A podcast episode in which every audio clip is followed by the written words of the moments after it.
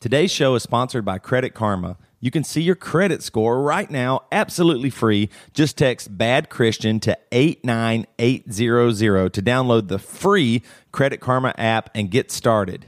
Today's show is also brought to you by Casper. Get $50 toward any mattress purchase by visiting casper.com forward slash BC pod. Use the promo code BC pod. That's casper.com forward slash BC pod with promo code BC pod. You are now entering the Bad Christian Podcast. All right, what's up, you jerks? This is Matt. I only I'm going to make this real short and sweet. We've got a good episode. And this is Joey, too. So we got three things to tell you about. Number one, first and foremost, is the Bad Christian Podcast live. We're coming to Grand Rapids, Chicago, Illinois, and Milwaukee, Wisconsin. That's going to be the 21st, 22nd, 23rd of this month. To find out about that, how you can go get a ticket for free or to pay for a ticket, whatever you want to do, go to badchristian.com forward slash BC pod live. If you're already in the BC club, you come for free. If you want to get on the waiting list, come for free. That's fine. If you want to pay for it, we love that too. Helps us cover the cost. So come see the Bad Christian podcast get made, performed live right in front of your face. Uh, later this month. Also, two more things. Our friends in the band The Money Pit, that's Bobby and Nick from Gatsby's American Dream, their record's coming out for digital release on September 4th. They're amazing. Go listen to it. Go to moneypitmusic.com. Check out the lyric video, pre order the thing, or just buy when it comes out if it's September 4th. It's a great record. We love it, and I think you will too. Additionally, Aaron Lunsford from As Cities Burns book, Backstage How I Almost Got Rich Playing Drums in a Christian Hardcore Band is coming out very soon. It's available for pre order. I'm not going to stop talking about that book because it's good. It's transformative. If you read um, a chapter of it, which you can find on our blog, you'll want to read the whole thing. It's raw, it's real, you'll love it. So go to aaronlunsford.com and find, find that book, pre order it. You will love it. That's Aaron, the drummer for As Cities Burn, BC Pod Live, and the band, The Money Pit. All right, let's get to it. Oh, sorry. One more thing. You can get tickets and all the info you need at underoath777.com. Three, a Two, two, a one, two, three, four. Yo, it's late at night when the creeps come out. Everybody here is gonna shout, Bad Christian Podcast! Big Christian Podcast. Okay, so does the three, two, one actually set the literal tempo for what the beatboxing is going to be? Because I'm in the room here. We're all here in Toby's garage. We're in now, my and I was where- so synchronized with it. You said three, two, one. You were, and yeah. then I knew what you the felt tempo it. was. Gonna, yeah, I felt you it. felt it. I mean, I, I I lit you guys up with my tempo yeah. Yeah. in my garage. And what would y'all say the degree temperature is in this? I'm to guess right 92.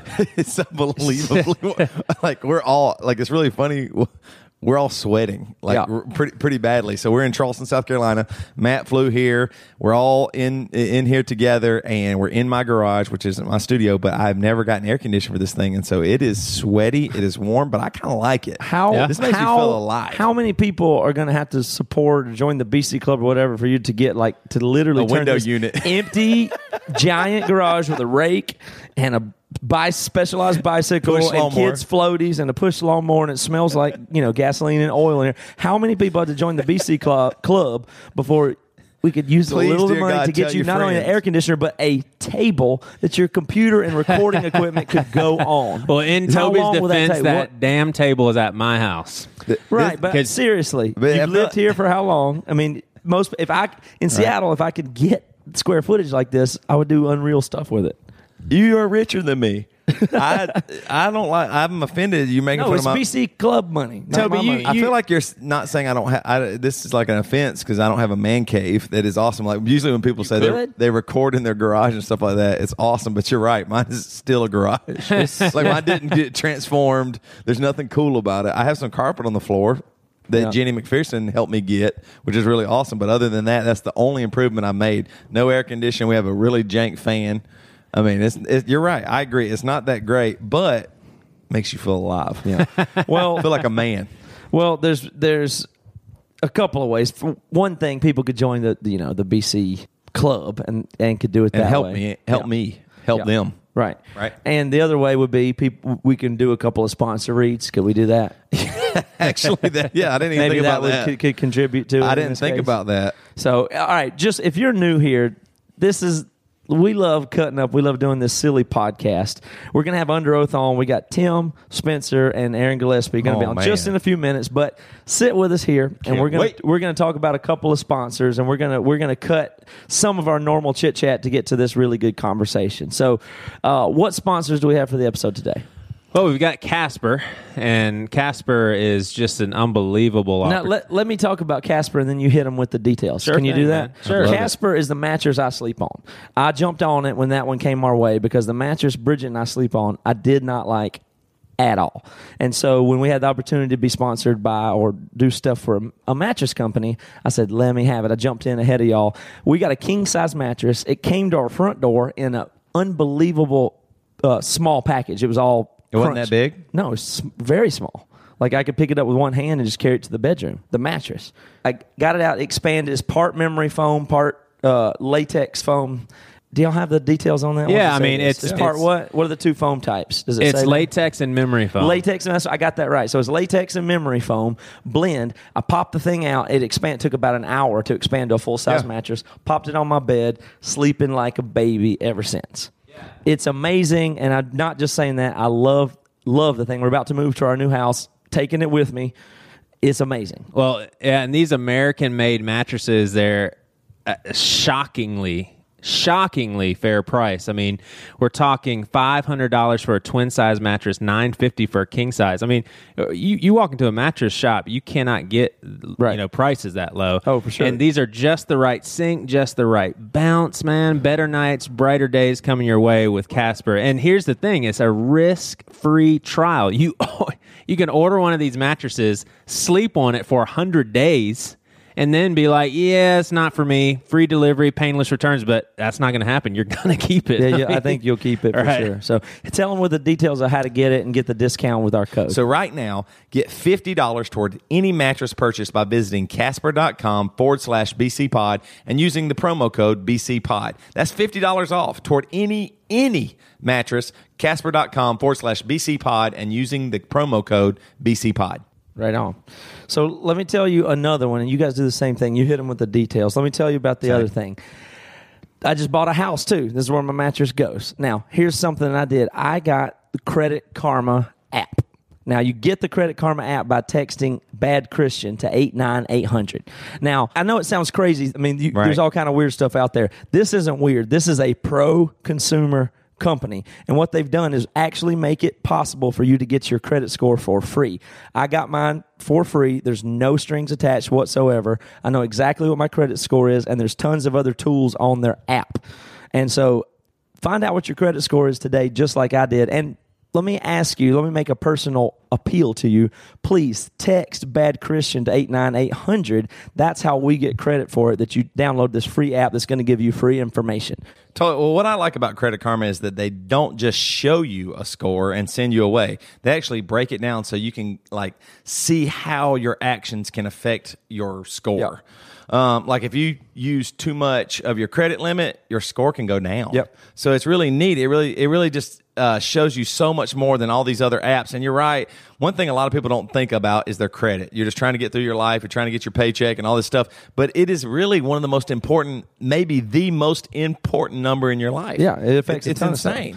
And they figured out a way to do it where, you know, like I said, free, no strings attached. That, you know, it, it works great. It's really good is it- information. uh, Jess and I were looking at ours uh, credit credit reports, and I, I actually saw this and I couldn't believe it.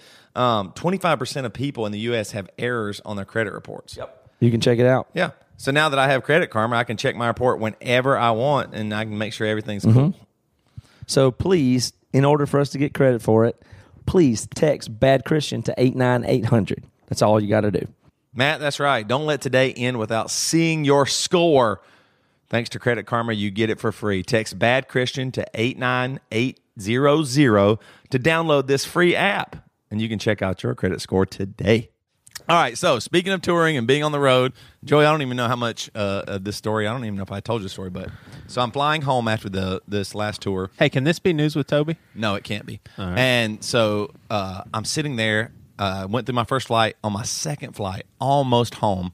And uh, you know, you ever sit beside somebody and they do like a Coca Cola burp, and you can kind of smell Like they burp, but they keep their mouth closed. It smells like kinda thing. like just putrid Coca Cola. Yeah, it's like about just a- the worst, Yeah, you know, you just smell the Coca Cola with the verp or whatever, a little bit of bile in Gosh, there. I've never experienced. You've never smelled experienced you that. never smelled a Coke burp? No. it's disgusting. It's awful. So uh, Is I- Pepsi burps just as bad? or- same thing. Okay. You're totally destroying the story. I'm not trying to Stay destroy me. it. just Stay li- with do the listening part. Yeah, now. do the do the All good right, I'm a part. big. I'm putting my listening ears on. And so I smell that, and I'm like, ah, the guy beside me just burped. I was like, okay, well, hopefully this is about over. There's nowhere you can go. I'm on the window Nowhere uh, you can three, go. and uh, all of a sudden I look over, and it's not burping. He is vomiting, Uh. unbelievable, into a bag. into one of the bags. on Yeah, and that bag is getting full. oh, And I mean, it is at the rim. Where are you? Have you and taken off? It's at the rim, and he got another bag.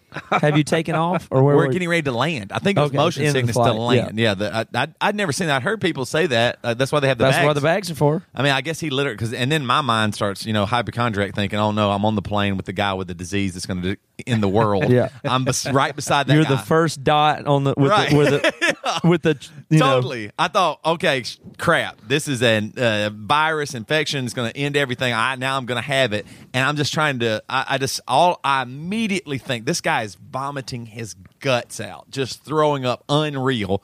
And it was so funny because at the same time, I, I, my first thought is me, and my second thought is I'm not going to do anything, and I'm going to pretend this isn't happening. So yeah, I'm, I mean, a guy is puking unreal, and me six inches from you. He's in the middle of me and another guy, Yeah. and both of us.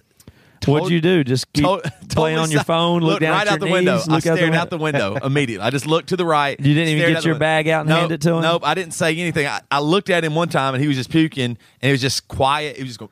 He didn't apologize or anything. He never either. said a word either. Oh, my god. He just threw up, threw up, filled up. Like I said, one bag that looked like a, a, a hoagie was in it. A terrible. Oh, and he put that under the seat, and then I had to walk through that too. And he didn't even tell the people. the the. He just left and got off the plane. Never said a word. This guy right off the plane, and I was like, "Oh my gosh!" But it was so hilarious when I was thinking, "How could somebody be having such a violent reaction to something and they're sick and all that stuff and I wasn't going to do anything. I wasn't going to help. Uh, there was no chance I was going to even like call the, the stewardess or the uh, the flight attendant to yeah, come yeah. and you could have hit the button and just done nothing. Right. That would have been smart. That'd have been a really passive aggressive way to handle it. Just push the button and then continue looking out the window. just raised my hand, pushed the button, never and at never look look at anything. He wouldn't even Say- have seen Yeah. either. This the lady would come and then maybe help him or something. Right, but then I was like, "What's she gonna do?" And and I it really did make me think: How many times do you are you in public and something bad happens to somebody and you do not help? Mm-hmm. There is, I mean, and and if it was your friend or something, you'd be almost shocked. Like if you one of you guys were sitting beside me, I'd be like, "Joey, can I do anything? Yeah. You're puking your guts. Are you okay?" What- Even far less. I mean, if it was less than that, but I mean, this guy's doing this much stuff, and all I want to do is for him to leave me alone. Maybe even just die. Like just just So were go. you were you more angry at him or felt sorry for him? I was mad. Yeah. I was mad that oh no, I might I might yeah. die. You were This mad guy- at the guy. Yeah, I just thought, how's this happen? My first thought was he drank too much and now he's sitting here. Uh, he can't hold his liquor Uh-huh. or whatever it is. But then I realized he hadn't drank anything and he's asleep. He was asleep and he was totally fine the whole time. wasn't acting crazy or anything.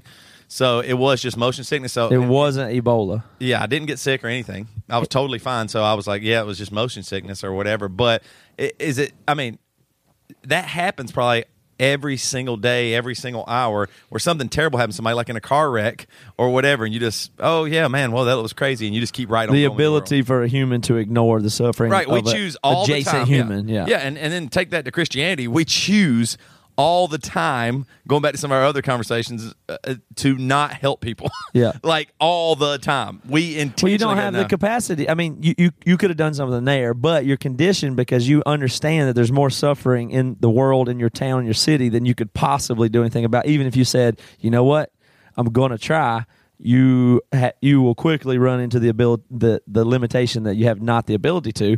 So you it's a human practice and discipline, or maybe even a human gift that you're able to ignore it somehow. Like What- if what you think done? if you weren't able to ignore it, like think about it this way think how much you care about your family that's a deficit to some degree because you're par- like you couldn't like leave your kid and just Right. take off. You ha- you you're paralyzed by how much you're going to care about your daughter. Now, if you had that same care for everybody, you'd be a paralyzed, ineffective, useless human. Yeah. you would not be able to even operate. So it's almost a benefit to be able to have a focused amount of people that you do care about and others that you don't. Well, I always think about in that situation. You only have so many- so much people that I know are nice that would always do it though. Like somebody like Lunsford's wife, Yeah. She would have talked to the guy or Oh, something. You know what I mean? She would have felt compelled. In to. that situation, sick. you're right. It wouldn't have help him. cost you anything Right. to There help the guy. could- yeah. yeah. That's bad of you. Yeah. Right. It- There's nothing else I needed to get to or could do. We No, were that's right. landing. I was going to be on that plane for another 10, 15, 20 minutes. And so it, all I cared about was just staying away. You should have leaned over to the other guy on the other side of him and said, "Can you not help him? Can you do something? The guy's clearly suffering here." I did think could I, Appeal while, the guy, another while guy. the guys leaned over just puking in his bag, I was thinking, what if I could look over at the guy sitting beside him and go, like, man, we've screwed up. We picked wrong, wrong aisle, right? But like we were in a team together at that point because this guy's just bringing our row down. It's terrible. and I never, I, I guess. Uh, there, the first time I ever saw somebody in public transit puke, I was with you, and we were going to. We saw 311. Uh, what was the other band? Jimmy's Chicken Shack and Incubus. Yeah. And we won tickets. Somebody won Yeah. tickets, and Matt and I got to ride a party bus from Charlotte all the way up to Greenwood, uh, North Carolina, and uh, Greensboro. Sorry, and um, on the way back, a girl had drank too much, and it's just totally quiet on the bus. Silent, just vomiting. silent, and we just Yeah. hear. yes, she was trying to throw it real quiet. I remember yeah, she that. was trying to be super quiet. All the lights are off in the bus, and I was like, "Oh my god!" And then you just smell it. And I know that person, Uh. even that guy sitting beside me, had to be embarrassed and hated. He hated it worse than anybody. I imagine but so. I was just just miserable, and I was like, "I'm not going to help him." Yeah, I, I was on a plane one time going to my grandpa's funeral in Charleston from Seattle when I was living up there, and there was a guy, and it was just so loud. And he was right behind me going, "Rah!" And it was just going like Oh. into a plastic bag. Oh, Lord. But here's the worst part: is I kind of turned around like I just had to see. And when he was finished, I know people can't see me right now, but he's going, breathing heavy with like a tear coming out of his eye, and I just, I couldn't wipe a smile from my face. You smiled at him? I could no, I didn't smile at him. I turned around. I was like, oh my gosh! And so I came home, and I was telling people, man, there's this guy throwing up, and it was just so awful. But I was like smiling.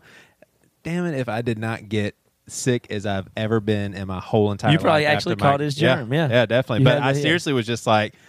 Wow, God was like, "Yeah, you're gonna make fun of this guy. All right, here you go." What's the hey? What's the most uh, nasty word for vomit? Um, I think barf is when people say barf, My grandma calls it oop. oop, mm-hmm. like I vomit, think, I think throw up. vomiting is the toughest one. Throw, Throw up, up is, doesn't sound that bad No, at all. throw up is that's the best. I Up chuck, Upchuck. vomit, oop, Barf. spew, barf, spew chunks would have to Oh, would see, be probably be the worst Spew one. chunks. Oh But anyway, gosh. listen enough. I've explosive vomited before. You've explosive- Un- uncontrollable explosive vomit. projectile vomit. projectile, mm-hmm. projectile, projectile. it was a joke. After an Emery show in San Antonio. really. Yeah. So Okay, but let's not spend dozens, There I was. of minutes on vomit. getting done with the show. So we have Tim, Aaron, and Spencer from Underoath on here. Uh, if you're new to the podcast, welcome. Again, Matt, Toby, and Joey. And let's do this special episode. We'll do an extra long interview with uh, Tim, Spencer, and Aaron. Sound good to you? yeah, I can't man. wait to ask them where they got the nickname Under Upchuck. Yeah. All right, we'll be right back after this break with Underoath. Today's first music sponsor is Silent Planet. Let's check out the song Depths 2 from their latest record, The Night God Slept.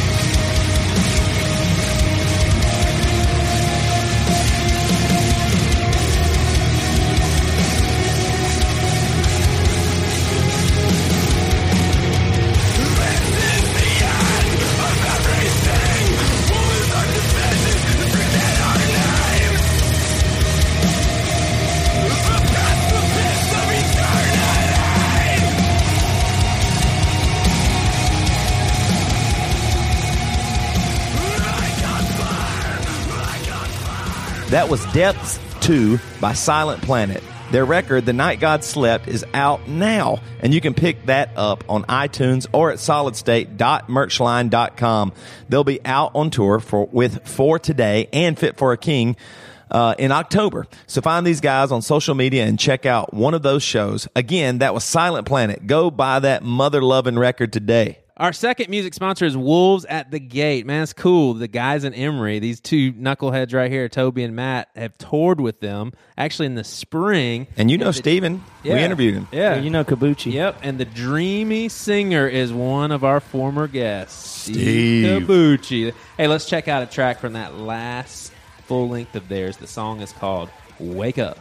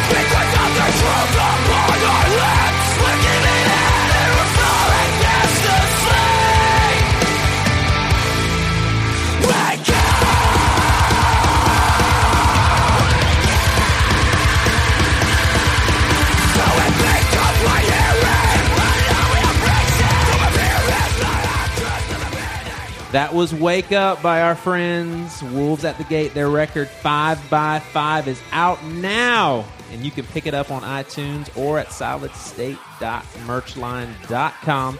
Check them out on tour this fall with Red. You can find those tour dates at solidstaterecords.com. Wolves at the Gate. Buy the record, see a show. Good dudes. Yeah. Dude, Toby, how have you been? Uh, man, honestly, just living on the edge, being a part of the dream that so many people have wanted to be a part of their whole life, and I'm just living it. so yeah, that's how I'm doing. Honestly, Kids, how many kids do you have? three kids. They're all insane. Yeah, everybody. Every, it, it's unbelievable. Uh, I, it, I have to take Ruby, my daughter, to school now for kindergarten, and it's a nightmare, and I hate Yo, it. Yo, dude, I choked up the other day when you were talking about that on your podcast. I listen to you guys regularly, and I was just like, oh, hell no. I'm not trying to hear this right now. It's awful. Tim, how old are your is Ma- kids? Is Marin not in school, Tim? yeah, Marin's in first grade, and my Oh, God. middle son, Ezra, who's three, started uh, preschool. Yeah. And yeah, it's wild. My Yeah. kid's in preschool. He bit the teacher in the face the other day. oh my god. Ba- bath salt. Little her. maniac. Bath salting her. Bit her in the face. we had to have a cough. Does she have a scar? No, I mean it, it, it drew a little blood. We had to have a conference and everything. It was messed up, dude. Oh Oh my gosh. That's actually what this is. This is part two of the conference. Yeah, this is the I conference. Yeah, th- th- this isn't an interview. This is an intervention. Yeah. Dude, parenting parenting is so strange. So strange. It's so hard. Hey, so is that is that Aaron talking about his kid biting the teacher? I'm Yeah. trying to get everybody's Yes. voices. Yes. Yeah, yeah. Good ear, Joey. And then Tim say something. Yeah, Joey, I'm glad you did your research on uh, the Your band audio Yeah. research. yesterday. Nice work, Joey. Yeah. And it's it's cool because you haven't had me or Aaron on before, so I'll give you a little grace. No, actually, we've had We had Aaron, on. Aaron. We haven't had Spencer. Right. Yeah. Yeah, I'm a first. Hey, timer. yeah. Hey, you're a regular listener though, Tim. Way to ruin.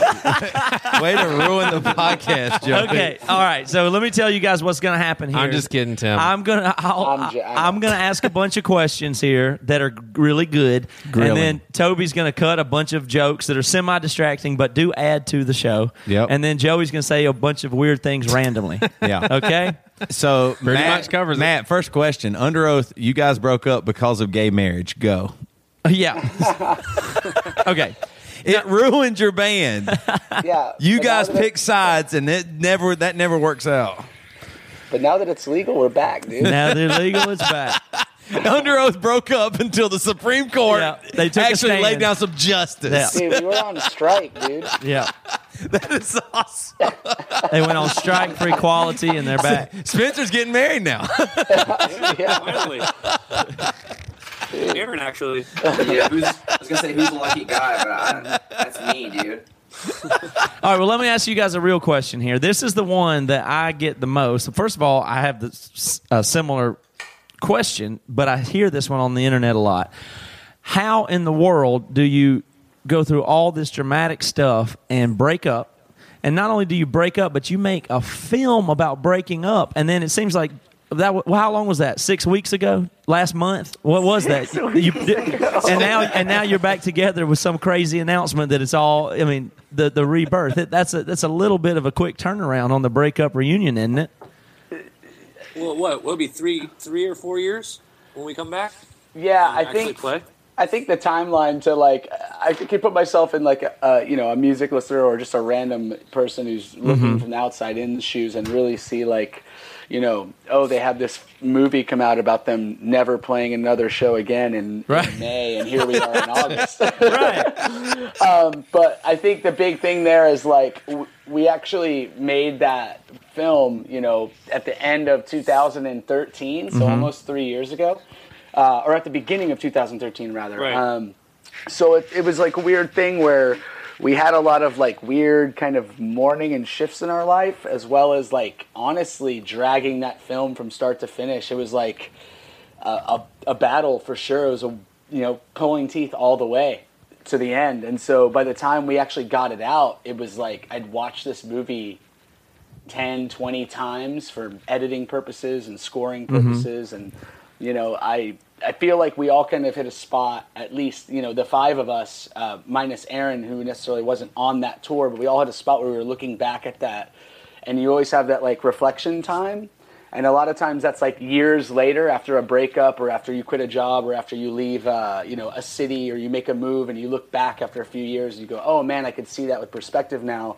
That perspective unfortunately hit just kind of around the Yeah. time that the movie that took way too long to make was finished. So, um, yeah, it's it's kind of weird timing, but A lot Yeah, of what that- people. That, Go ahead, take Spencer. Two years to make, something like that. uh, two and a half. Yeah, Yeah, it took two two and a half years just to get out. So Well, uh, you know, a lot of people would think, or even some people would say that you calculated all this just for maximum uh, revenue.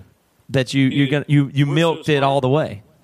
We're so dude, smart. I love it. A huge plan. Whoever, Been scheming the whole time. dude, yeah, that's Randy, our manager. He's he's the kingpin, dude. No one knows it. You guys want to? You guys want to call Randy? He's got it all figured out. Yeah. No, I mean it, it's just one of those things, man. Like we actually, it, it actually came about in a really weird way when we were like finalizing the last edit to the film, and like someone made a joke about you know it's you know it's December fifteenth, twenty whatever, twenty fourteen, and mm-hmm. Chasing Safety turns ten this year. It'd be cool to do like a show. We were all just like on a text, like goofing off, joking, and then like it kind of got serious, and we were like, yeah, well, it'd be cool to just pop up in like a dive club and just play like an old school punk rock show. No name, no announcement, no merch, no nothing. And uh, obviously that kind of fizzled quick after we realized the logistical hurdles, and that just kind of sparked everyone going, huh, that was an interesting thought for a week, and it kind of just got everyone in this weird space where we are kind of just looking at each other in this headspace of like, were we actually kind of excited to do that? And that was something, at least for me, like I never thought I would ever be excited to play music in Underoath ever again. Like I was, that last show for me in Tampa, St. Pete, was mm-hmm. like, I am fully fulfilled. Like I am fully like I've seen everything, we've done everything. I don't need this. I don't even necessarily want this, at least at the time. And so to kind of two and a half, three years circle back to a spot where I have a lot of respect for what we did and, and a more clear head about, you know, what that looks like and the role that played in my life. It's just a it's a really weird thing and I think you know we all have that. Well, let's talk to Spencer because Spencer had a kind of the opposite reaction, uh, you know, via the movie, uh, it, as far as he didn't think that was the end of it or want it to be the end of it. So, and Spencer, you didn't get to repres get represented last time when we talked to, Right. to you guys. So, Yeah, you seem pissed on that. yeah, let's ha- let let you have the floor Yeah, here. I mean, I think there was uh, two sides, and I think you know myself was wanting to continue, uh, or at least wanting to do more of a farewell tour for everybody. You know, just because we had such rad fans over the years that we had, you know. I mean, kids would drive to shows all over. There was some kids we met, like on the farewell tour, that done like 50 Underoath shows before, you know. Uh, so yeah, I think I was pretty upset because, you know, you can't force your friends to do something they don't want to do anymore. I mean, that's Right. you know, you can't force someone to love you or love their job or love music, you know, and, and I think you look back at all of us loving it at one point and then someone falls out of love and that's kind of hard. So how's it how's it been for you not playing? Like I mean, you have you come to terms with it and now this is a roller coaster coming back or is it Well, did you always I've know we, you'd get back here? Well, I, I never thought Underoath would play again, but I've been touring and making albums and working with other bands that are in the studio and stuff, just trying to like, you know, I love music, so I'm going to keep doing it. I've been on tour all year this year. I've seen I've seen your sleepwave on every place Yeah. I've ever been. I mean, you've done more tours than almost any like band. I, I mean, I, I don't even how many days did have how many days have you been touring a year in the last couple of years? Oh well, I mean, we just started like six or seven months ago. I've been at home a total of like two or three weeks. Uh huh. Uh, I leave in a couple days until November. So you're then- doing 200 plus days with sleepwave. I don't know. I have no idea. I will though. You know, it's it's Sleepwave is a new band, so it's like being 18 and starting over again. You got to like prove yourself. But with Underoath coming back, I honestly never saw it coming either. Mm-hmm. And I think it was a phone call with Tim, and you know, I do my merch with Tim like through Merch Line, and we've kept a you know a great relationship. And I think when you walk away from something, and Aaron could probably say the same thing, and you're like, all right, well, that's it you kind of you know remember why you loved the guys in the first place why we started this in the first place and like being best friends and growing up together and you kind of just forget all the you know mm-hmm. the bs that comes with it and when a conversation comes up it's like would you ever do this again? You know kids would ask me all the time merch tables or you know other labels when i was shopping for sleepwave they'd be like would you ever do an Underoath show again i was like if you get all those guys in the room together and they want to play a show i will sure as hell be there Yeah, I've heard that from more than one of y'all. But what was the logistical pieces that fell into that made it actually possible? Yeah, Because started- Chris who had his that? job, and I mean, well, there was a bunch Yeah. of reasons not to. But yeah, who, think- who started the whole thing? Where I mean, you guys you said you talked about playing one show, but who finally said, "Hey, we can do this"? Well, Jesus started it. yeah, it was the Lord. After the Lord, who did it? Started it. Dude. Joey, just when I think So y'all owed it to Jesus to do this again. Yeah, no, I mean, it- honestly, it was Grant. Um, Grant, I think, is the Mastermind. most unsung dude that like believes in Underoath. Like Grant, I mean, like Spencer's been outspoken about it. Uh, Aaron's been outspoken about wanting to do something again. You know, I think it was very, very easy to go. Oh, Tim and Chris and James were the guys who quote unquote broke up the band. The other guys, you know, especially Spencer being vocal because he's a singer uh, and has more of a platform, is the, was the guy that wanted to keep going. But Grant was very much like in that corner Well, and like. And you I also thought Grant was kind of misrepresented on the DVD because he was pissed as hell too, and like he wanted to keep going, and that doesn't really come across on the documentary at all. Grant's been Grant's been wanting to keep Underoath going since the very you know decision of the farewell tour. You know, Mm-hmm. Yeah, exactly. And, and Grant very much was like, you know, it was a really cool thing because, you know, we all, and Spencer and I have talked about this since, but it's like, it was very like polarizing. It was like black and white. It was like, here's the guys that don't like music and Even Spencer just said it. And I think it's more of like a, uh, you know, of just more of a, a natural, like knee jerk response rather than like a fact of I can't make my friends like music. I can't make my friends love being in Underoath. It was like we never stopped liking music. We never stopped liking being in Underoath. We stopped being able to do that to the point at which Underoath needed it to be sacrificed to do. Which But was, like, what? But what changed though? Like what? How did Chris get the time off? How did you guys? How, how is it that you are going to do it now? Yeah, so that so, yeah, sorry, we got off track, but yeah, basically Grant was the one that hit us up going, dudes, you you know, the guys in the band that don't want to tour full time, I get it, but like can we all just play a celebratory show for no money, no merch, just celebrate chasing safety. I just want to play with my friends again. And we all kind of got on a call. We were like, yeah, that'd be cool. We are thinking about doing something back in you know last year and it was just like man it just doesn't feel right we were finishing up the documentary it was just like we can't do that but everyone was like you know honestly if we were ever to do anything the earliest we could ever fathom it would be 2016 and then that someone just kind of uttered that and i forget who it was but then it was like there wasn't a response back like oh hell no like everyone was kind of like wait is that a thing and by that time, it was like, well, what does that look like? And really, like you said, the big hurdle was Chris. Chris has a government job. He has to use a specific computer on a specific IP address. He can't be mobile, and he has very strict rules on government contracts. And honestly, that was the crux. Was like, there's no way, even if we all wanted to do that, that we could. And then literally fast forward like six weeks later, and Chris is like, dudes, I just got five weeks off.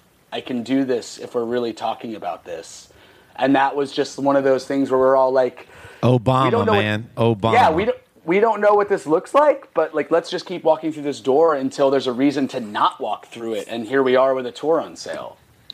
Yeah. Crazy, right? yeah, I mean it is very crazy. So the first thing that you announced was that the festival, what's that called? Self help. Self help. Self help. So you had to announce that first before you could announce the whole tour thing. But you've had it. How long have you had this cooking? How long did you six guys know? That this was going to happen uh, before we all found out on Facebook or whatever?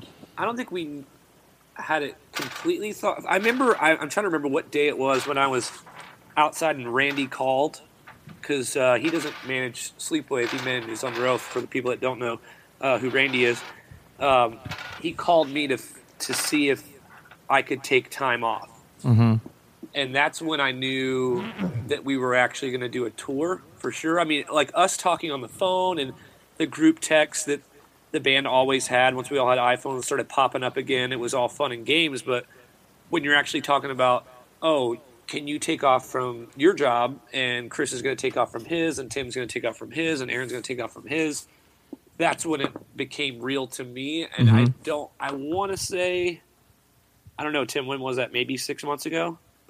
Yeah, I mean, to be straight up, when we were doing the first podcast with you dudes, um, together when Spencer wasn't there, we all knew you bastards. that we were doing something. we just didn't know what it was, and obviously it wasn't about that. But yeah, I mean, it's been something that we've been sitting on going. So you literally knew when your DVD about how you would never play again came out that you were going to play again. Awkward. shortly before that, we but we didn't know like the dates. We didn't know how, for how sure. long, but I think we. That was around the time that I, I remember getting the phone call because I was on tour, so I, I want to say it's around the same time because I was gone when you guys did the documentary podcast as well. Think, yeah, it was right around that time where we realized we had the time off and we had the interest of the dudes in the band. And then it was like, okay, what's next? And so there wasn't really anything materialized. And honestly, at that point, like we were I'm still kind of like anything can happen. Like anyone can get pregnant at any point. Anyone could break their arm or break their leg. I mean, this tour's seven months from now. It's like it's it's real. It's True. here, but it's it's still one of those really weird things where you're like it's so far away that it's like not really gonna be here until we're all sitting in a room for the first time. Especially with Aaron being gone since 2009, it'll be the 1st mm-hmm. time we've played together in seven years. Like I think the first time we actually played that first note together that's when it's going to materialize. It's like, holy crap! Like this is yeah. actually happening. You know? And, and, and, and then that that brings up a great point too, with like Daniel being y'all's drummer for so long, and now Aaron's back. Did, did that go over smoothly? And how did y'all talk with Aaron and ask him to come back for this? If only he was here to, to, to tell us about it. Is he gone? He's been. I hey, heard man, from him. I'm, I'm I'm here. I'm just listening. Tight. Aaron, how did it? Uh, how did you get brought into I this? was I was on the original group text about um, mm-hmm. the chasing safety thing uh, that, that Grant brought up. So when I talked to you guys, um, I don't remember when that was. Um, I was producing some record somewhere about the leave with Paramore. I, I knew that something was going to happen then. Um, and for me, I think that I, I mean, this is kind of a rabbit trail, but I just, I needed closure. You know, like I, the way that I left the band and the way, the headspace I was in um, which was a really unhealthy one. And um, I kind of stacked all these reasons on top of it that that I think were BS. And so I guess for me, like, um, what does BS stand for? it stands for um, for I don't know. Big sister. Big sister. I stacked all this big sister on top of my shit. yeah. So shenanigans. any, and anyways, I just um, I was on those original texts, and I, I guess for me, like I've done a lot of really stupid stuff in my life, um, emotionally and as a human, and so for me to even be on that text, I was just pumped. You know what I'm saying? Like ultimately, I like I really Wow. respect Daniel. Um, he's a good buddy of mine. Like you know, I think that the record that Underoath made with him is great. Um, and I remember having a phone call with Spencer in 2010. I had heard the masters of that record. I was like, this is so great. Um, but for me, I, I, uh, you know, I was the, I was on those texts from the beginning, which has been really cool um, for me as a person to kind of be able to close this door finally in my life. You know, and I kind of look at it that way. I, I, you know, to be able to get in the room with these dudes and actually hang out and play these songs that we all made together that I believe in so much. Um, it's such a emotionally a big deal for me, um, and not to mention the fact that it's just going to be fun as crap. Mm-hmm. So for me, I'm just pumped, you know, that I was on those initial texts. But that's how I kind of came into it, you know. So just- I was, that's a you kind know, of a humble sounding thing there. You're saying you made some mistakes and screwed up and are, are just grateful to even be included. I, I, yeah, I mean, definitely. You know, I, I I was going through a lot of weird emotional shit. I needed to be medicated. I was I had this Tell crazy tell us anxiety. about it. This is good stuff. Uh, yeah, I had this crazy anxiety. Um, I always it's so it's so weird to talk about now in my 30s, but I always thought something was wrong with me. Um, so I just spent all my time on tour with Underoath, kind of thinking I was dying or was sick, and it sounds funny to say, um, but you know, I really made that a polarizing thing uh, in my life. Like these guys are out to get me, um, and they think I'm an asshole, and I, I was an asshole to to be frank, but um, they they don't understand, blah blah blah. So I'm just gonna get out of here, you know. And and looking back on it now, it's it's so childish um, and kind of immaterial to what was happening when they were trying to help me all along.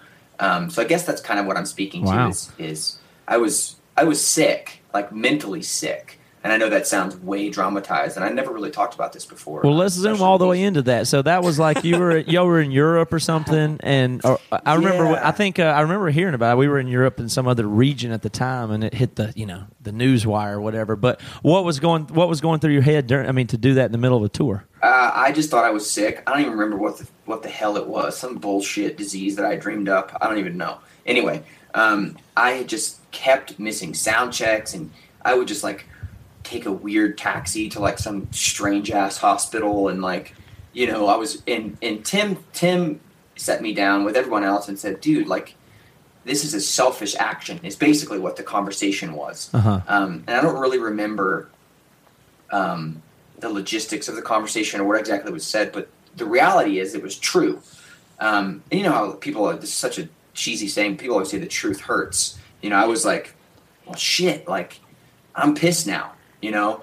Um, and so then I somehow rationalized in my brain that, like, I was actually sick and actually had to leave, and I was like, "Ah, well, screw it, I'm done. Um, so it was a really knee jerk reaction for me. You know, I, I guess I've never really given the correct answer, but the truth is, I was just mentally stupid, um, and and just uh, yeah, I don't, you know, I when I go back and think about it, it's so strange. Do Like, you I wish can't- you didn't do it? Um, It was a mistake to quit under. Or, or did it help you get past it? I think it helped me get past it um, because the truth is, is I, I I would say a mistake if it wasn't for the fact that since that day that I left, that we left Europe, we played. I think it was Milan. Was it Milan? Does anyone remember I think it was the final show? yeah. Yeah. the, ever ever since then, I haven't. I Yeah, we haven't played been- Milan like a million times. Go ahead. I haven't. I haven't been back um, in that headspace since then. Your band was so huge that you were able to play Milan and be freaked out that your health wasn't good and you left Milan. That is Well, I insane. think also to his credit a little bit, we were on tour f- literally more than any band probably should Yep. be. yeah. And I we agree were- with you. We were probably all 17 when we got in the van together. We all grew up fast and differently and dealt with different shit at the same time. And I think at this point, what I remember is a lot of us not really being on the same page or quite getting along like we used to, and I think just the big like, all right, band meetings, we're all gonna hash it out, turns into also Aaron, like Yeah. being like, you know what, fuck this, I'm I don't need this, I don't need, you know, like I Mhm. think he felt alienated. I remember, I don't know, Aaron, if you remember Yeah. this, if I remember even what you were wearing that Nike hoodie when you pulled me aside and you're like, dude, I'm sorry, I love you, but I gotta go, I'm, I'm quitting. After we talked, and I was like, well, that I'm pretty pissed at you now. like, I remember. I remember you. I remember that night. The show we played that night. It was in Prague. You literally broke fucking everything Yeah. on stage. I remember, and I remember like thinking that like the conversation was correct. That I needed to hear it.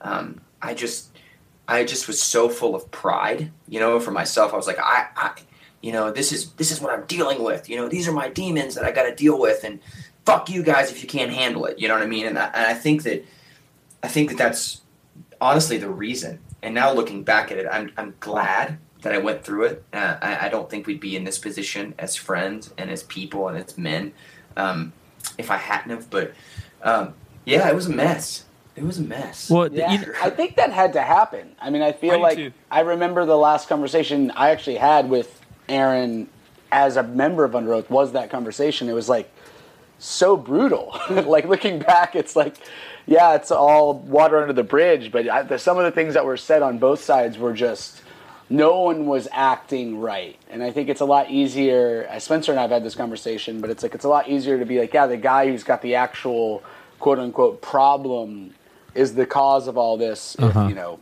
Aaron wasn't acting X way, we wouldn't have to have this conversation. So whether it's bad on me, Chris, him, Grant, and Spencer, and everyone and the like, it's really his fault.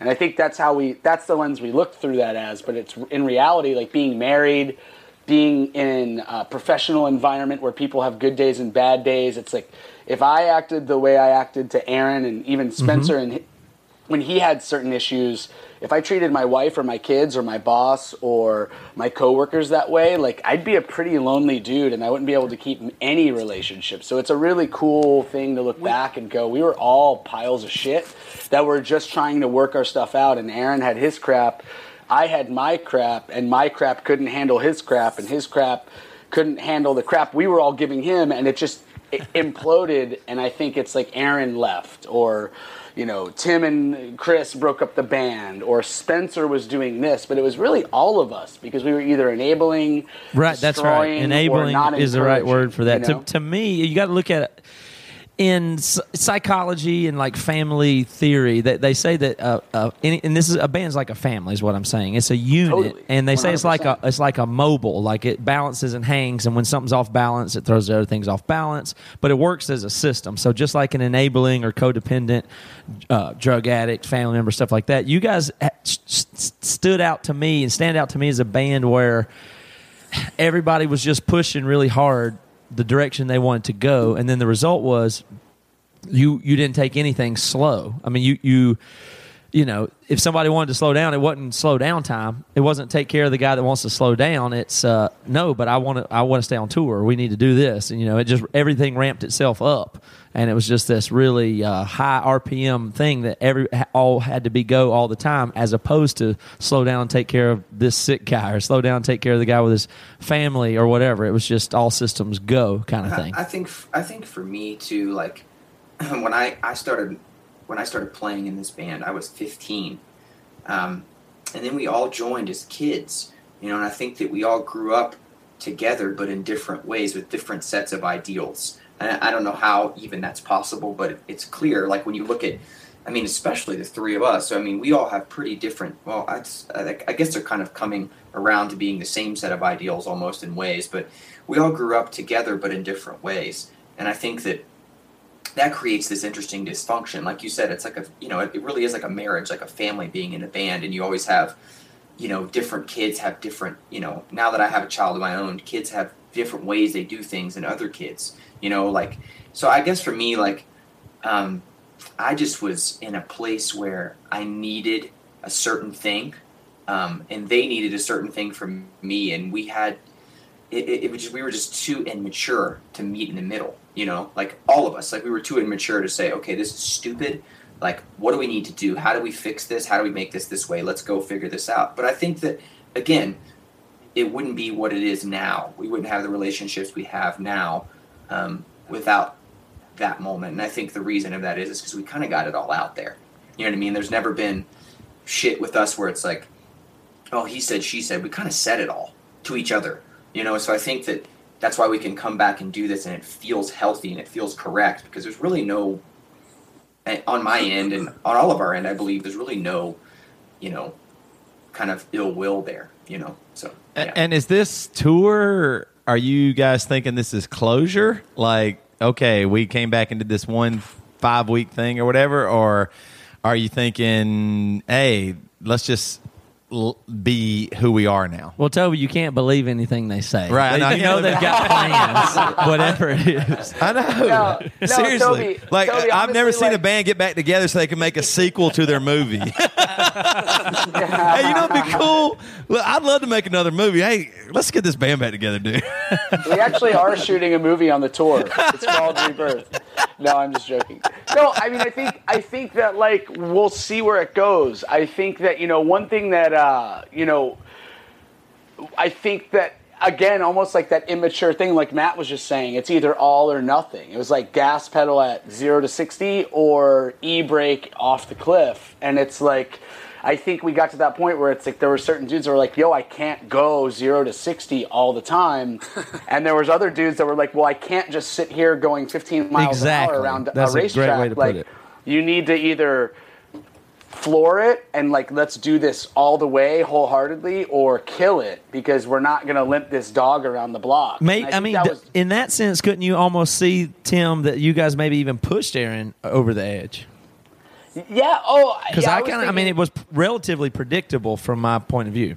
Yeah, I think that like you know, I think that the constructs of our band psychologically and socially at the time, uh, for Spencer and Aaron and me and everyone else were very primed for dysfunction, and I think Oh, that we like had no idea what we were doing. Our band meetings were pretty brutal and probably unhealthy. they were yeah they were atrocious, and it was like I don't think probably unhealthy is even. I mean, definitely Definitely. unhealthy.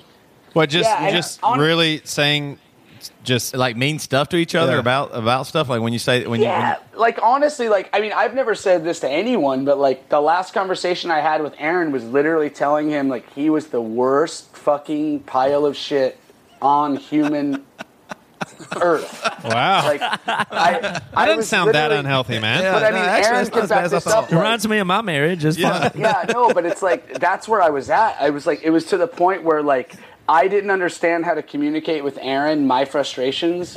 he didn't understand how to communicate his frustrations, so he acted out the way he did, and I thought I was like some high and mighty like mature guy by not acting out. But then when I did act out, I like flipped my shit, you know, and that's like even more destructive than just having a quirk every day. It's like, dude, if have a beer every day. Don't drink a 24 pack on Friday and kill yourself. Like that was my motive. It's like I'm good Monday through Friday, but Friday night, like I'm like Go wrecking insane. house. And and that's what that was. It was like it was a breaking point for him. It was a breaking point for me. It was a breaking point for us.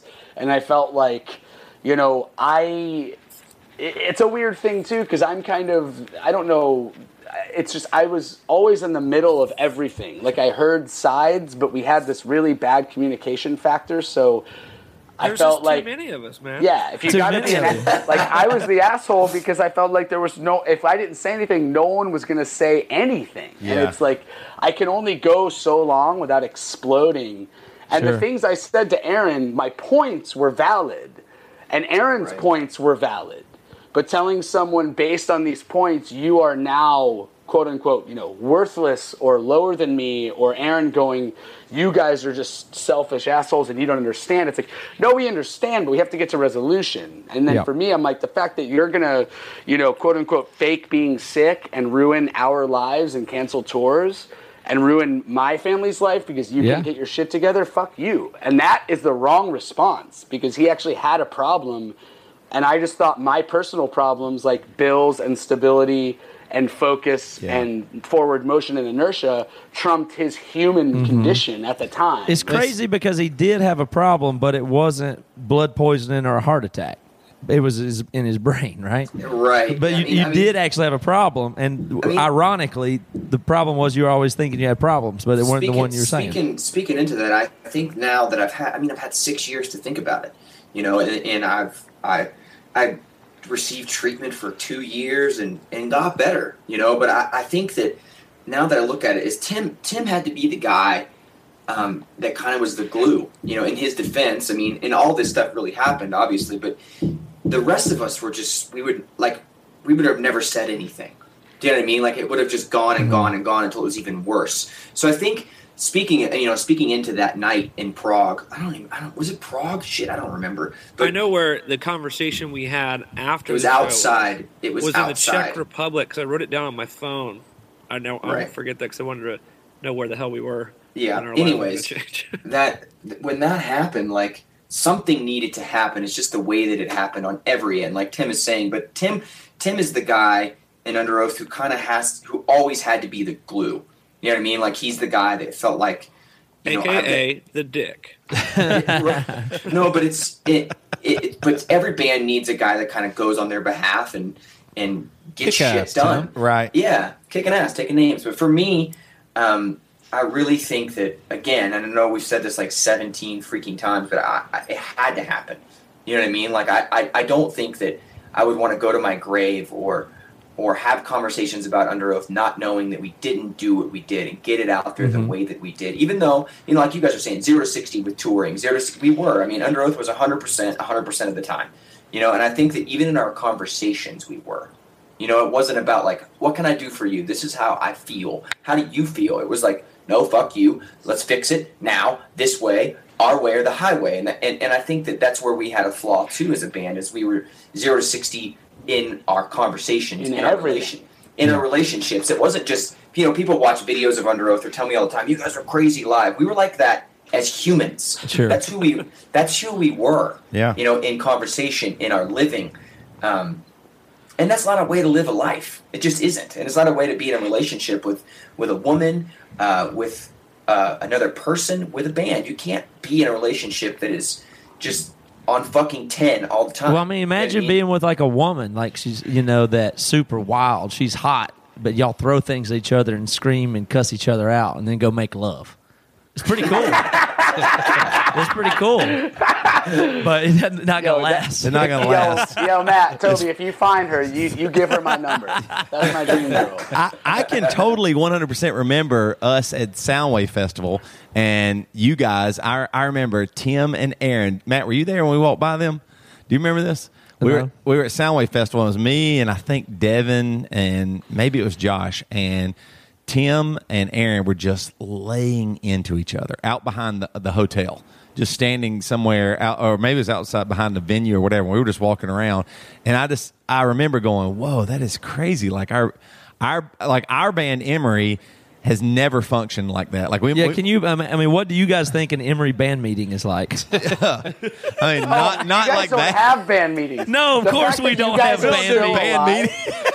the fact that you guys are still even existing and have all of your limbs is mind blowing to us. of course, we don't have band meetings. it, it, I mean, it, it is, it, but it was hilarious because I mean, I remember walking by, and then I think it was like me and Dave and, and Devin, and I was like, "Oh my gosh!" And then me, Devin, Devin, and Dave just went, and we went and got a beer, and I was like, "Whoa!" I guess that's how other bands are. I don't know. I don't even I know. don't so like. I don't remember that at all. I don't remember that at all, but I do remember us being on Soundwave and us riding in a shuttle together and Toby rolling down the window to a bunch of fans on the street in the shuttle with Aaron and all the recognizable members of Underoath and screaming "fuck you" wearing Underoath. and all, and all the fans, all the fans in Underoath gear looked at Aaron and Spencer like, "Oh my god!"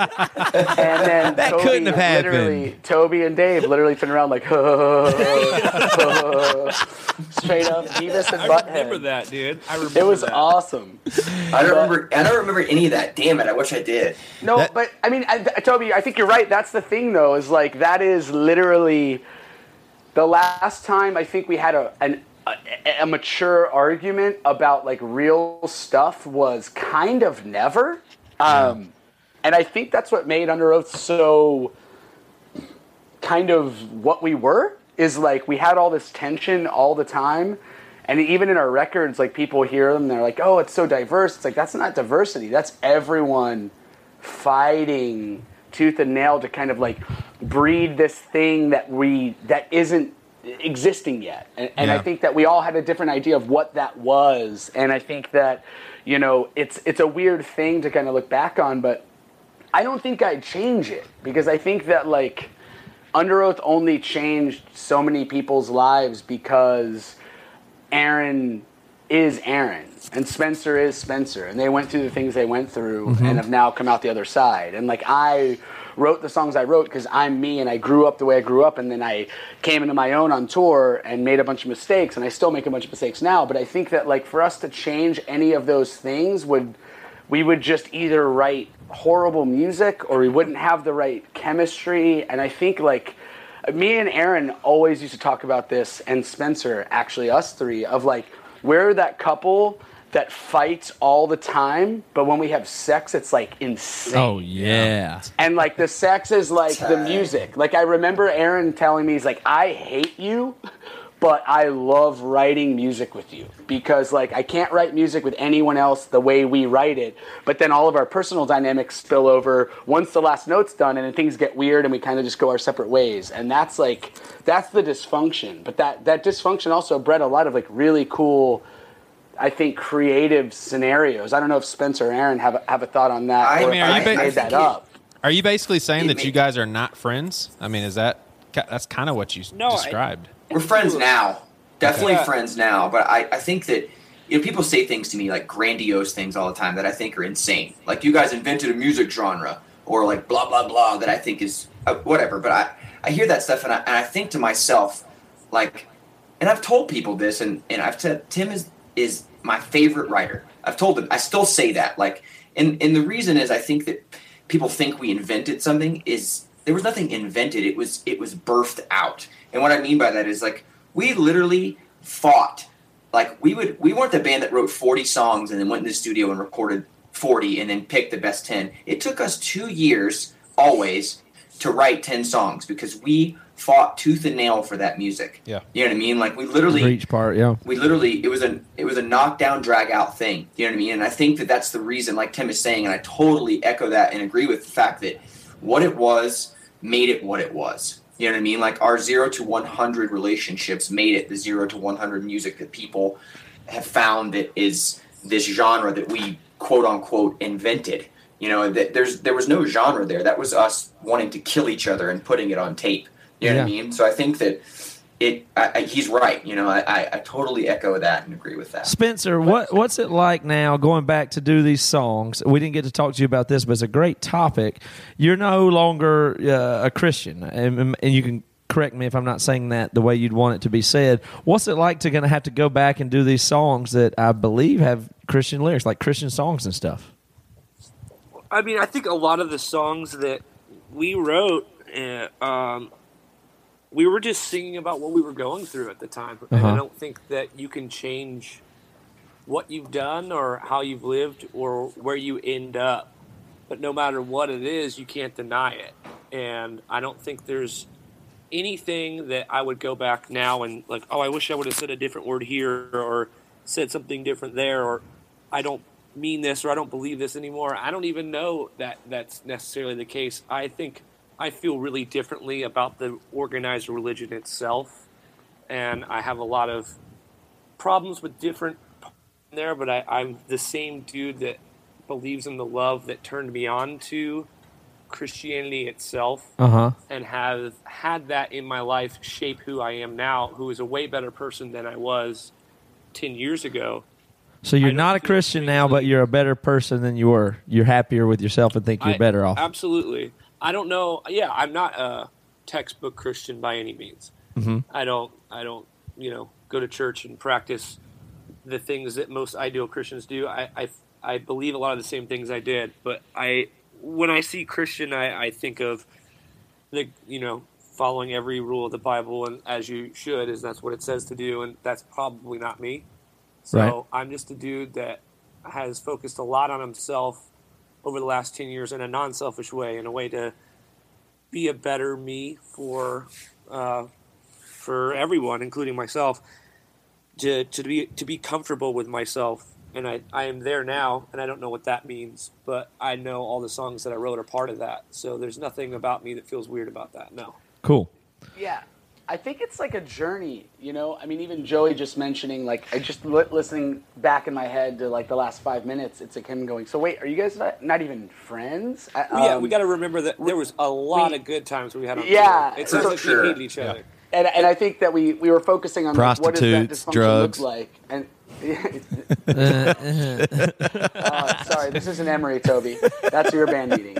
Um, Busted. No, I mean it's like you know, for instance, like me and James work together. All of our kids are best friends. Our wives are best friends. Chris and James and I all go to the same church. We all volunteer at the same church. Spencer and Aaron uh, are proximity based away from us, and Grant and I live in the same neighborhood. So we're all friends. We're all homies still, for sure. I think we're better friends now than we were when we had to depend on each other's quirks and bad and good decisions uh, to eat. And I think that was like the beauty of breaking up is it's like I finally look at Spencer as like the dude I grew up with and like we traveled the world together and I Yeah. don't care if he feels like not going on tour or he doesn't have to worry about me feeling like I want to go on tour because it doesn't matter anymore. We could just be Spencer and Tim and Aaron and Grant, you know, and James and Chris. So I think that's the the real beauty of it is it's like we've always loved each other, but at that point, like once you remove the stress, you can really see there's nothing else but the love. And I, and I think when we were going full time, you know, 200 plus days a year and fighting about do we go to radio and who what producer and everyone had these ideas of what their next 10 years looked like and everyone's 5 and 10 year plan hinged on getting everyone else on board to their little life raft Yeah. that's really destructive. And once we removed all of the, the pretense and the bullshit it's like oh we're all just friends again. And it's awesome. So it's like we never became you know non-friends and we never really like lost anything it just got like really buried under a bunch of other stuff that didn't matter. And once we removed that it's like okay we're all humans. We all have kids now. We all have wives now aside from you know obviously spencer and grant. But it's like those dudes have commitments in their life and they're all we're all grown up adults that now grab beers together and talk about old times and talk about what's new and what Sleepwave's doing, what Merchline's doing, and what Aaron's doing, and Paramore's doing. And it's like we're all just really good friends, and the fact that we can come together in this like stress-free context and celebrate some of our most violent years together is pretty Yeah. awesome. Well, I think the other Yeah, thing it's too you that know how they sounds. say Go ahead. that like they, people say sometimes like well mo- moving in with your best friend might be a bad idea you might not be great roommates although you're best friends i feel like that's kind of how Underoath was like we're all best friends that love each other but maybe not that if we all get married together and just spend 24 hours a day constantly trying to make it work you know Yeah. i think we were we like I, I was talking to tim about this on the phone the other day it's like Yeah. even at our worst moments of like you're mad because I was doing drugs, or I'm mad at you for judging me and making me feel like I need to isolate myself, or whatever. We're fist fighting in the road about the next song. It, someone would come up and like we would dive in front of a bullet in front of each other, you know, like for one another. And I feel like that was everyone in the band, even on their worst days, would have done anything for the other person. We just a didn't know how to express that or accept each other at our differences, and maybe you know not all the time best friends should be roommates. You know, Yeah. like Well, I think a lot of people don't understand like being in a band is not like any other job because another job you go to work and then you go home and you leave those people. But in a band for weeks and days and days and days, you're around these people 24 7. It's you're, like you're on being stage. a gay polygamist. Oh, totally. I told, I told but, but, but I mean, seriously, there's no there's no way out. I mean, there is no way out, and and little things start getting more and more. And you're right, as your life changes and you start be- trying to, I, I like what Tim said, l- l- wanting to try and pull people your way. Like, hey, I have I have a wife now, I have kids now, I want to do this, this. Come on, make sure you do this, this, and this. There's so much more to it that goes, and this is why I think this tour, and this is what I wanted to get into. Lastly, here is that this tour. I want I want to hear some logistics and details about this tour, but. I think what it sounds like is it's going to be a really awesome tour because there is there's no stipulations, there's no requirements or anything. It's just dudes who initially liked music and hanging out with each other are back together and going to play these songs, Exactly. which is awesome. That means that means the songs are going to be played maybe the best they've been played in years. Seriously. I texted Tim that the other day. I said I think that this will be the best we've ever been. You know what I mean? Because there's there's there's no pretense. Like No pressure. I'm so excited just to get on stage with those guys and literally make people go, "What is happening?" Yeah. Like I want it to be the most violent, reckless, loud insanity ever. And there's no there's no there's nothing in anyone's back pocket. You know, we're only we're only doing this because we love each other and we love these songs. The only thing in your back pocket people. being a new Underoath album. Yeah, you gonna make new music? I mean, that can't be completely off the table.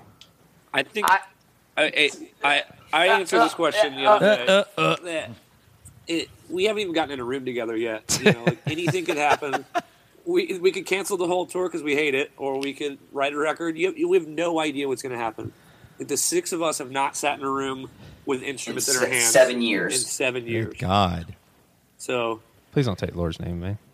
Yeah, dear no, I mean, I, I don't think that music is in our future personally. Like, I think about that, and I think about the, you know, just the logistics of that. And, but again, like two and a half, three years ago, I was like, yeah, there's no way in hell I'll ever play another Underoath show. Like, this is January 26th or 27th or whenever we played. It's like, this is literally the last note I'm ever going to play as Tim from Underoath. I remember even thinking, like, all of my friends on tour, like I'm never going to see them again, and they don't even know my last name. I'm just like Tim Oath or Tim Underoath. Like that. That I ju- my last name just disappeared from like 90 percent of the people that I text or, Yeah. or call regularly, and, and and so it's like a.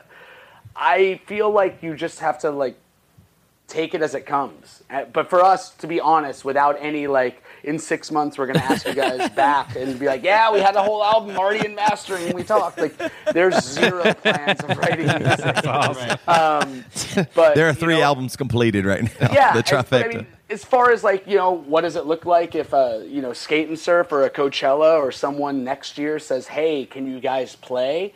I think we're fully open to that, provided that this tour goes as healthy Yeah. and as well as we think it will go. But Interesting. We already right turned now- down Coachella. yeah, we turned it down. What? Tell us the. Uh, it, it, it's too commercial, but yeah, y'all do it. That'd be cool. That'd be good for you. Um, what? So, give us some deets about this tour. dude it's uh man it's it's it's really it honestly it's like we were i was talking to spencer about this yesterday but it's like so humbling to see the response so far because a tour unlike any other tour you've never put a tour on sale.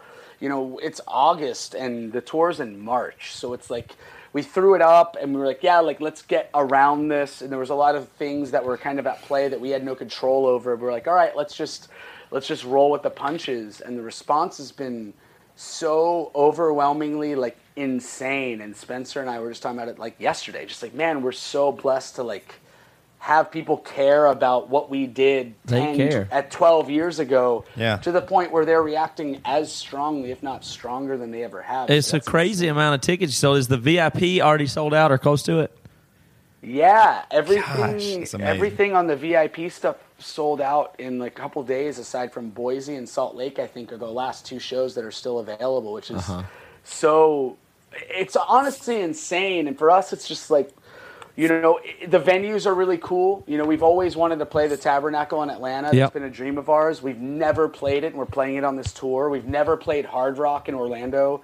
We're playing Hard Rock. That actually goes on sale this Wednesday or tomorrow or today, whenever this gets published. It's like there's so many really like monumentous things that we were striving so hard to do as a full-time band and couldn't and now seven or eight years later and we're just like yeah let's see what happens. Like all of a sudden it falls into place. So it's just been a really like honestly like really humbling thing. And like the reaction we've gotten from the fans has been so insane. And i think that's one thing that like i think we all agree on is like people that have supported Underoath like really connected with us has been everyone says oh we have the best fans or the best supporters or the best people at our shows. But like we literally have like the best people that come to our shows. Yeah. Like we've become friends with dozens of people in every city, and you know, like Spencer said, it sucked to not be able to go to every city on our farewell tour. You're going to a lot though. How many dates is there? This is the full U.S. tour. Yeah. This is full U.S. This is 33. Oh days. yeah, on your farewell tour, you weren't able to go to all of them. With this one, you're getting everybody here. Everybody can drive to where these shows are, and they're all available. They're all on sale right now, right?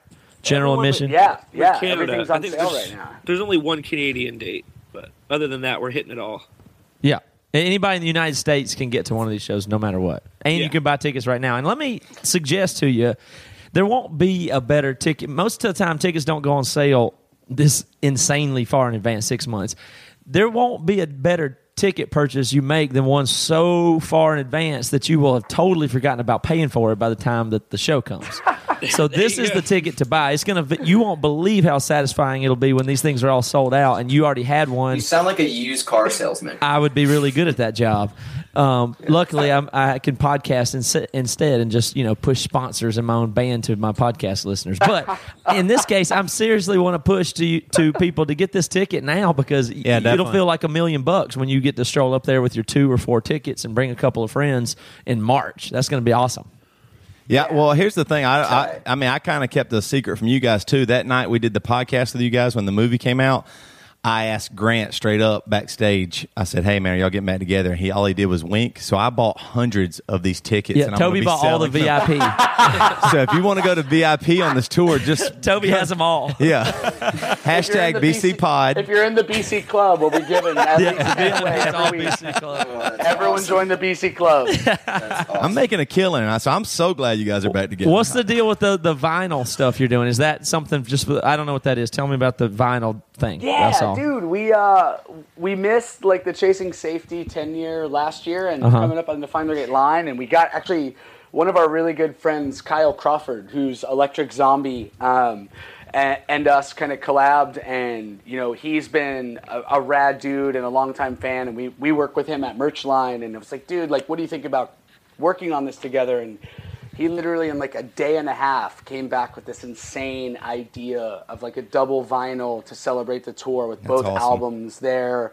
And it's not leaning towards define the great line or chasing safety. It's this new kind of black and white very like beginning and end kind of vibe. And there's a lot of subliminal vibes to it but it's just super minimal. And it's one of the coolest vinyl we, we'll ever put out. And it's just been awesome. And and you know it's only going to be available on the tour so we offered it with the vip tickets and a few of our friends uh, venues that we're playing have offered it uh, when you purchase a general admission ticket. But aside from buying a ticket and being able to add it there or coming to a show, you won't be able to get it anywhere. And it's just a really cool, like, we want that to be something where people see that in someone's house and are like, oh, you were at that, you know, rebirth tour. You were at, Yeah. you know, this show or that city. And really making it something where it's, you know, a, a, a momentum, uh, momentous, a memento, something like that. What is that called? A memento. But yeah, just something really cool. So, what do y'all want to do next? You want to hook up uh, when you guys come through on tour with us and do another episode and see how it's actually going, if it actually falls through, or if y'all getting a big Yeah, I fire. had, Let's do another a- catch up I in, already got in a the hospital future. pinged on my phone. Just Yeah, you know, you have that in everywhere. every yeah, city, in every city. when you know, walk in so- the ER and all the say, Aaron, what's up? yeah. No, I mean, Matt, for real, we're going to be in Seattle on March 30th. So that's a Wednesday. So make sure freaking Joey's dumbass is there. Mm-hmm. yeah, we'll get Joey and Toby out, and we'll do that show. Dumbass Maybe uh, if you, dude. let's let's catch up on an off day or in the Seattle show or something. Yeah, absolutely. We have a day off in between San Fran and Seattle anyway, so let's do it. Well, it's the Brett Favre of Screamo, folks, Underoath. Yep. We love you guys. That's awesome. Hey, uh, seriously, it really does sound like all you guys are happy, and, and Yeah, we're happy uh, for I you. I mean, we, we know all of you, and we've known you guys for a long time, and consider you guys friends of ours. For, seriously, and so it's nice to hear how uh, happy you guys are. I mean, that's just the best word I can use to describe this, and I really do mean it. I think it, with that being the case, and there's no pressure, there's no stipulations, there's nothing. Like I, I really do think these shows are going to be probably some of the best that y'all have ever played. So I, I'm even excited about it. So it's good, good to hear. thanks, man. Toby, I like you saying that. Let's Yeah, sing sure. Now is the Time to Worship. Yeah. All six, all six of us. Spencer, why don't Yep. you start? Spencer, Spencer, lead us in the Lord's Speed. prayer, or the prayer of salvation. Spencer, Oh, man. No, that's dude, awesome. for real, though. Yeah, thanks for having us. And you guys Yeah, are more than it. welcome to tag along at any dates. And You mean Emery playing and opening up the tour? Thank you for the oh, invitation. no. Hey man, that is awesome. Dude. You got it.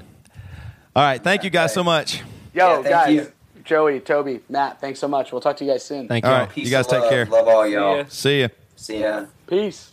All right. The Underoath dudes. Yeah, that's like an exclusive. Well, it's kind of neat. It's kind of ex- they've done it. They did an interview before, but this is the first time we get to really get into s- the most the topics and the and the good stuff there. So I they think we wanted could to all do. tell this is their the favorite interview they've ever done. That's Clearly. what I would say. You could tell in their voices. Yeah, I mean, if if they want to get word out, they know who to turn to. Uh, yeah, they turn to definitely. us. Yeah. And you know, And- I think that they have done a great job, like making this episode what it is. And so I'm going to just make a suggestion that we just end on the highest note possible. The re- You just wanna okay. wrap Well, that's now. awesome. That means Yeah. we should end on the news. No, That's- no, uh, no, hey, thank you. Aaron Spencer It- and, and Tim Yeah. is not the highest. Well, the reason why they came on is just like you said, we bring it, and they know that. That was filler. Yeah. yeah. Yeah, I mean, was the interview for- was great, but it was filler. under I mean- oath was filler for yeah, the that was just a setup for. we're we're the coming news. to the pinnacle right Yeah, now of the show. right. That's what I like to call it. This is the mountaintop. if this if there's a burrito, that was all rice and beans. Is Bridget okay Do you with know you I mean? having a bromance with Toby? and Like, now we're cool with now we're about to go to the Right. guacamole and sour cream of the burrito. Oh, man, drop that song on them, baby. In a world in a world where Jupiter. you start your podcast starts in the valley with a 15 year old story told by your bald pastor friend and you just start climbing and you just, just start climbing and you see that peak of that mountain. It's getting cold. It's getting hard but you know what? When you get there you know what you realize? The damn truth and that's what this is about. My name's toby morrell and this is the damn news. Mm. Give me some guacamole, baby. oh who wants the guac? Who wants that sour cream who wants the cheese all right Yeah, please just do this. Thank you. Oh, okay, cool, cool, cool. Thank you, thank you, Joey. Thank you so much. Um, all right, so this I thought this was kind of an interesting uh, story, especially because it's it involves uh, bras and hunting. Sports bra saves German cyclist and sets off debate over hunting. Can you believe it? This is from Alex Johnson. Uh, a sports bra has sparked a renewed debate over hunting in Germany after it deflected a hunter's stray bullet and may have No saved a woman's life. My God. They were shooting at the wrong rack. The victim, who hasn't been identified, A two-point rack. it was, it was a two pointer. oh God! Oh, love it. The victim, who hasn't been identified, but whom police described Friday as a 41 year old woman on vacation from North Rhine Westphalia, was struck August 2nd while she was on a bike ride with her husband in the town of Gadebusch, about 45 miles Did northeast. you just say gay? Yeah, uh, of Hamburg. Wild boar cross a public road during the summer harvest near Munich, Germany. Uh, and agriculture officials say the harvest drives wild animals into public spaces and makes hunting very dangerous for passerbys. The cyclist had unwittingly headed into the area where a wild boar hunt was underway when they heard it ri- rifle fire, and the woman felt a sharp pain in her chest. Um, the local police uh, said that the metal underwire of her bra had deflected a bullet, leaving her with a nasty bruise, but un- otherwise unscathed. So basically, they're just out there doing this. But I just thought, wow, this is really interesting. And the other thing about this is I've always been scared of hunting in a sense of getting shot. I know that's a an irrational fear or whatever, but I've gone hunting before with my uncles and uh, some family members and stuff like that, and it's just uh, the power of a gun is, is so crazy and scary. And if you split up, I Oh, yeah. always am scared, especially Sure. when you're hunting deer and stuff Well, like that, that. that's not that irrational of a fear. Yeah, That- that's a there's- pretty there- common. but That's a there pretty is common more of a ch- hunting. there's thing. more of a chance of you choking on a donut for breakfast and suffocating than you there know the is for stats on that? Can you tell me the stats on the donut Your choking? Yeah, source, the maybe? stats is Yeah, what's one, your source? one in one thousand. and- really? Yeah. One in one thousand people die from donut choking. yeah, and then for that's kind of high. yeah. That's It's, pretty, that's actually is that worldwide or just America? uh, well, there's yeah, it's it's the world. But getting shot by a gun on a hunting trip's what? It's about one and two thousand. So also the thing that is really crazy though is this one. That's like a uh, the movie where the guy had the Bible over his heart, just had it in his Yeah. front pocket or something like that. It's like a her bra yeah, almost. saved it, but. How, what does that make? The, what kind of metal is in her bra that can deflect a bullet? And if so, why don't our police officers have those? Yeah. Why aren't every- Policemen need to wear Every policeman needs to be wearing Yeah. a bra out there, Well, or first of all, a lot of them have man boobs anyway because of the donut. because of the donut. oh no! So if they just you know. oh lord, this is awful. But you definitely need the underwire. Yeah. So that yeah, I'm sh- I, honestly I'm sure it's just a plain steel. You know, I don't think it's anything. Joey. You like a little support, don't you? You can use a little. You like a little support, don't you, buddy? Yeah, a little bit. I mean, a bra, a bra feels like for you. I mean, a, a man of your girth, Right. A man of your size. hey, don't tippy toe around the issue. It's okay.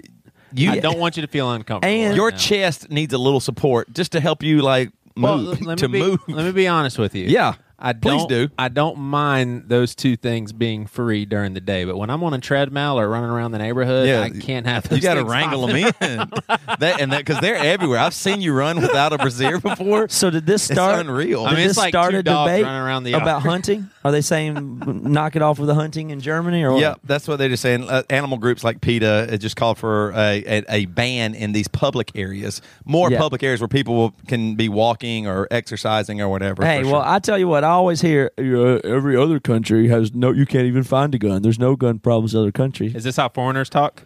No, that's how Americans talk when they talk about how our gun control is bad. Okay. You, hey, you go over to Europe, you can't even have a gun. They don't even have them. You know, Right. sp- you, you stuff like that. I'm exaggerating, but Yeah. so there you go. And even in Germany, You very Uh-huh. rarely the, exaggerate. the hunter apologized and said he swore he thought it was just a hooter. All right. Oh God, we are on a roll today, my Yep. friends. Hey, let, us let's give our A lis- let's- Let's, give our listeners uh, some background information that our female administrator is sitting in the room here with us, and so there's just a part of me that's just like, okay, ease, Sorry. ease up. Ease- No, no, no, no. Oh, you want me? To, you want to go filthy? Yeah, I, I want I want to see Sorry, Sarah, have to leave the room.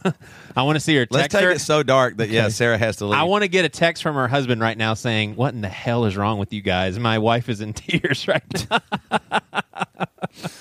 All right, now this comes from one of last one. We're we're about to wrap. One of the here. great roving reporters out there, Jonathan Tador, and he sent this in. And I thought this was pretty interesting.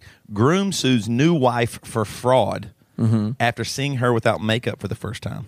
You did this. we, already. d- we Dang already it. did it. Sorry, I thought I deleted it. That's okay, man. Hey, hey, you're not a complete failure at the news. We're probably going to delete that. Um. Okay. All right, Uh, last one. Here we All go. right, last one. This comes from one of my roving reporters for the Damn News, and this is really awesome. His, his name is Conrad Tarsuk. Okay, Or Tarsuk. Yeah, I know that Tarsuk. guy. I know. him. Um, you do. Uh, is he a part of the BC Club? Uh, no, he's a cousin of mine. Oh, okay, yeah, cool. He married my auntie. Oh wow, that's really cool. Yeah. Uh, sex Says- sex toys found hanging from Portland power lines. Mm-hmm. Now I, had some interesting thoughts about this. Let me read the story first. So You not know- shoes, but sex toys. exactly. Wow. Yes, exactly right. This comes from OregonLive.com. So it's like a sexual gang. There's a gang, you know. Sneakers tossed onto power lines in Portland. Something else is apparently taking place. Sex toys. Images of the phenomenon have circulated on social media for a few weeks. Um, and one tweet Monday read Portland, all fun and games until your six year old asks, What are those? as they point to dildos in the sky. Wow. depending, depending on the commenter, uh, the number of suspended sex toys range uh, ranges from dozens to hundreds, but no official tally exists. People have documented examples in the north, northeast, and southeast. The Portland Office of Neighborhood Involvement has received less than ten calls in three weeks um, about them.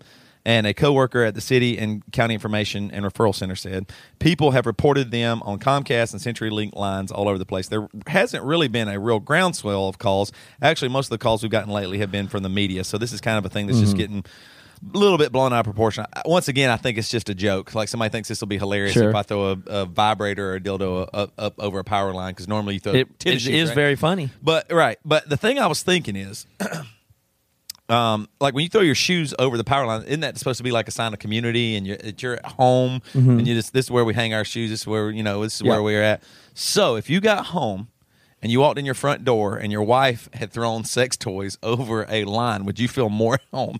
Would you be like, oh, nice? I'd be glad. Uh, wow, my my babe is glad that I'm home. This is how we are. we are at home, and this is how we roll. Yeah.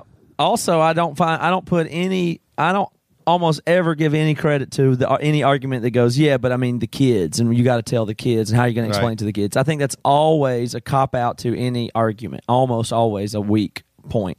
And I don't think it. I don't think it almost ever matters. So I think in I this agree. case, if your kid sees a ding dong dildo hanging over a power line, first of all, they know what a wee wee is.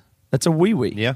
That you you and or it's a penis or it's a dildo. You know, you really shouldn't- You can just do what you, you can. You can explain stuff to kids. Yeah, you should. You, can. I'm against those nicknames, man, because when you use those nicknames, if a kid were to say something that only your only the parents know, it's not as alarming.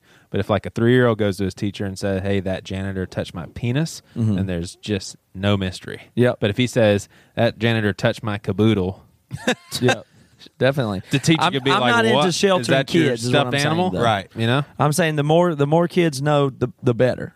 But then, but then you do have That's opportunity for. A There are some disadvantages though, because my my little cousin when he was about three, you remember Carlton? Yeah. This is like a 15 year old. This is a 20 year old story. Nice. So he basically was at a restaurant, and the the server came up and said, "Wow, aren't you a cute little boy?" And I swear to you, he said, "And I've got a big penis too."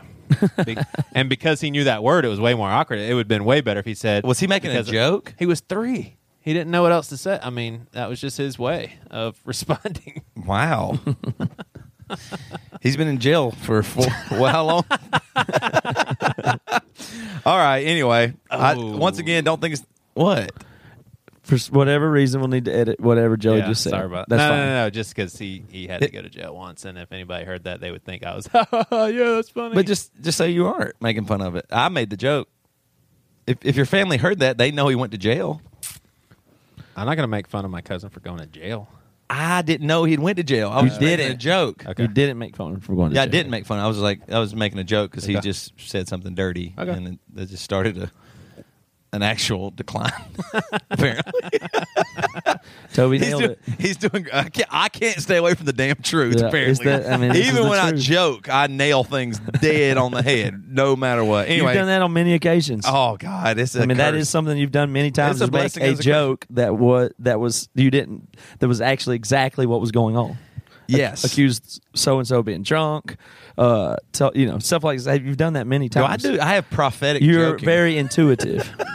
so you no, pick prophecy. You prophetic, yeah. You pick up on some small thing, and then it comes to your mind, and then you make a joke about it, not thinking that it, what the thing that you had picked up on was a real thing. Turns out it was a real thing. That's a, a testament to your intuition, even about Joey's family. Man. Can you think of any other like messed up stuff about Joey's family? Hmm. Let's see.